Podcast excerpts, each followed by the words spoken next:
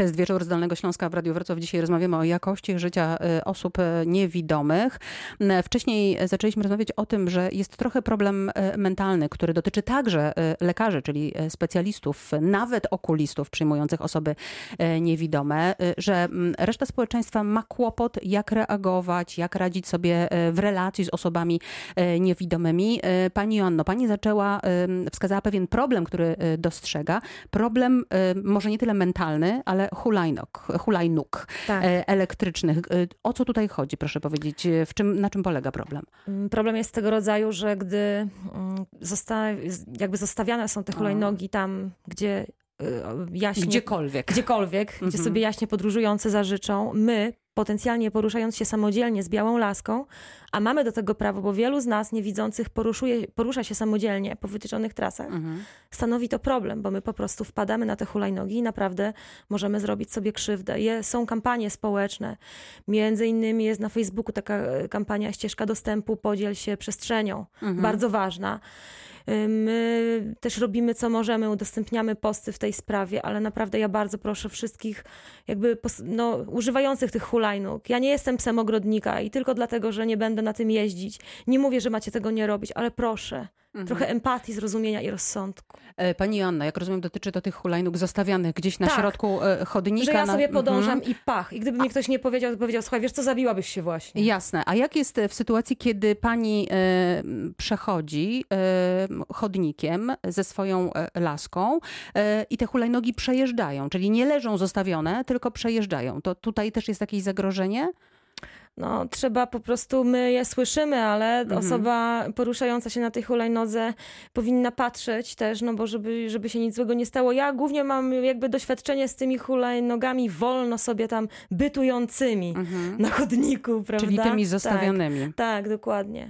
E, My dzisiaj rozmawiamy o jakości życia osób e, niewidомych i niedowidzących w e, oparciu o badania przeprowadzone przez studentkę. Kolejny wniosek z tych badań mm, dotyczy finansów i brzmi mniej więcej e, on taki, tak, że osoby z niepełnosprawnością mm, właśnie wzroku mają możliwość starania się o przydzielenie im e, renty socjalnej z ZUS-u, ale ta renta staje się e, kłopotem w momencie, kiedy oni zaczynają, podejmują e, pracę. Pani Joanno, o co tutaj e, chodzi? E, Chodzi o to, że jeżeli się przekroczy dochód, to tą rentę należy zawiesić. Ja miałam taką sytuację, że pracując półtora e, roku na otwartym rynku, musiałam rentę zawiesić, gdyż ona, no ten dochód został przekroczony. Tak to, tak to po prostu wyglądało. Jest pani osobą pracującą? E, Na ten moment nie noszę się z zamiarem założenia własnej jednoosobowej działalności. Pandemia nieco zweryfikowała Mhm. moje plany. Jak, Jak wielu tak. innym, tak, innym osobom. A co pani chce robić? Może Ja pani jestem, zdradzić? Tak, jestem magistrem filologii angielskiej. Chciałabym głównie skupić się na nauczaniu, najpierw angielskiego, Mhm. e, gdyż gdzieś tam tym się param, również niemieckiego w przyszłości, a także działania na polu muzycznym. Mm, A daje pani już korepetycje? Zdarzało się? Tak zdarzało się. Jak jest w ogóle, jeżeli chodzi o mm, pracę, y, o różnego rodzaju y, awanse, o zarabianie, y, pan doktor Dariusz Rutkowski? Mm, To jest skomplikowana sprawa, ale ja bym jednak chciał wrócić do wcześniejszego tematu, Mhm. ponieważ ten temat będzie dla nas wszystkich bardzo istotny, bo o ile pracodawcą osoby niewidomej będą pewnie nieliczni, natomiast w przestrzeni publicznej poruszamy się wszyscy i, i tutaj... y, Mówi pan o hulajnogach. wrócić do, może do samej przestrzeni, może nie do samych Mhm. hulajnog, natomiast y, wszystko coś, co jest y, kiepsko słyszalne, już będzie stanowiło potencjalne zagrożenie. I teraz my, jako użytkownicy tego, mamy tego świadomość lub nie, bo kiedy zaczęły wchodzić w ogóle elektryczne samochody, już nie mówię o samochodach, które są autonomiczne i one same decydują, znaczy Mhm. oprogramowanie, które tam jest, musi wybierać i tak dalej, ale to, to jest już y, jakieś zupełnie filozoficzne e, rozważanie, które nie na chwilę obecną, e, to wiele osób e, niewidomych, ale też słabowidzących miało problem z usłyszaniem, e, Mhm. z usłyszeniem samochodu, który Pani samochodem elektryczne elektrycznym. samochody są kłopotem?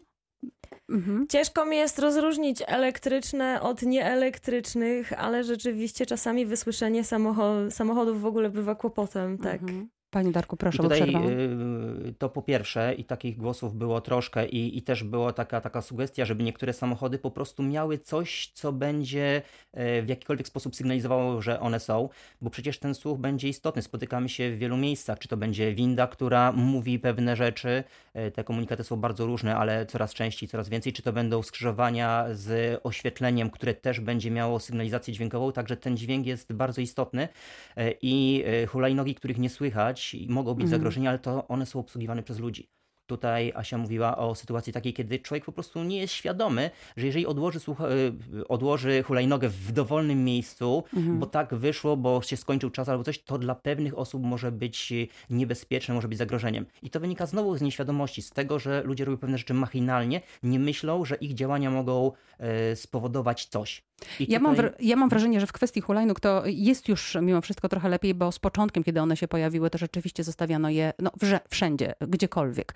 Natomiast e, od pewnego czasu już stawia się je chociażby gdzieś pod płotami, mam takie wrażenie przynajmniej, e, mhm. i że jest e, nie, nieco lepiej. Osoby niewidome, jak pani Anna, wskazują jednak, że ten problem ciągle istnieje, panie Darku? Tak, ale hulajnogi to są tylko jeden z przykładów, ale przecież takich rzeczy, które my nieświadomie robimy, które są niekorzystne albo wręcz niebezpieczne, na przykład korytarze szkolne, które mają okna otwierane do środka, osoba niewidoma będzie szła i nie jest w stanie nawet białą laską, oczywiście rzadko się chodzi z laską w środku, ale nieważne, może gdzieś tam się uderzyć, y, skrzynki na listy kiedyś. Także pewnych działań jest sporo, o których y, nie ma świadomości jeżeli się tego kiedyś nie przerobiło, czyli nie opowiedziało się o tym, mhm. nie zobaczyło, nie miało kogoś znajomego, który ma takie mhm. czy inne mhm. problemy, o których był w stanie powiedzieć. Czyli mam wrażenie, doszliśmy do tematu edukacji e, w tym momencie. Jak się edukuje, panie Darku? Pan jest również wykładowcą. W jaki sposób się edukuje? Czy w ogóle się edukuje na przykład dzieci w szkołach podstawowych, w liceach, w związku z niepełnosprawnością również osób niepełnosprawnych. Nie jest to temat, który bym krótko mógł e, mhm. opowiedzieć tutaj, także będziemy mówili w zasadzie o, o systemie, który jest e, według mnie, według niektórych może nie, ale według mnie jest fajny, ponieważ jest wybór. Mhm. E, rodzic dziecka z niepełnosprawnością po uzyskaniu opinii poradni ma wybór, czy chce kierować dziecko do specjalistycznego ośrodka, czy jest to miejsce takie, gdzie edukacja będzie tylko i wyłącznie w integracji? W związku z tym e, rodzic decyduje, natomiast dobrze, żeby kierował się zawsze możliwościami zarówno placówki, kadry, pomocy, które gdzieś tam można uzyskać, zajęć rehabilitacyjnych, e, a nie tylko modą, która będzie mówiła, mhm. integracja jest najlepsza, ośrodki są złe. Jasne. E, moda jest złym rozwiązaniem, chciałem tylko dokończyć, bo e, mamy na naszym terenie ośrodek, który rzeczywiście jest w stanie przygotować bardzo dobrze dzieci niewidome do tego, że mogą rywalizować, mówimy tutaj też o pracy, mogą rywalizować na rynku pracy z nami, z osobami pełnosprawnymi. Także doceniajmy zarówno fachowców, którzy tam pracują, jak i możliwości, które stwarza ośrodek. Nie odpowiedzieliśmy akurat teraz na pytanie właśnie, jak jest z pracą w odniesieniu do osób e, niewidomych, ale od tego e, zaczniemy naszą dyskusję już e, za chwilę. Teraz muzyka.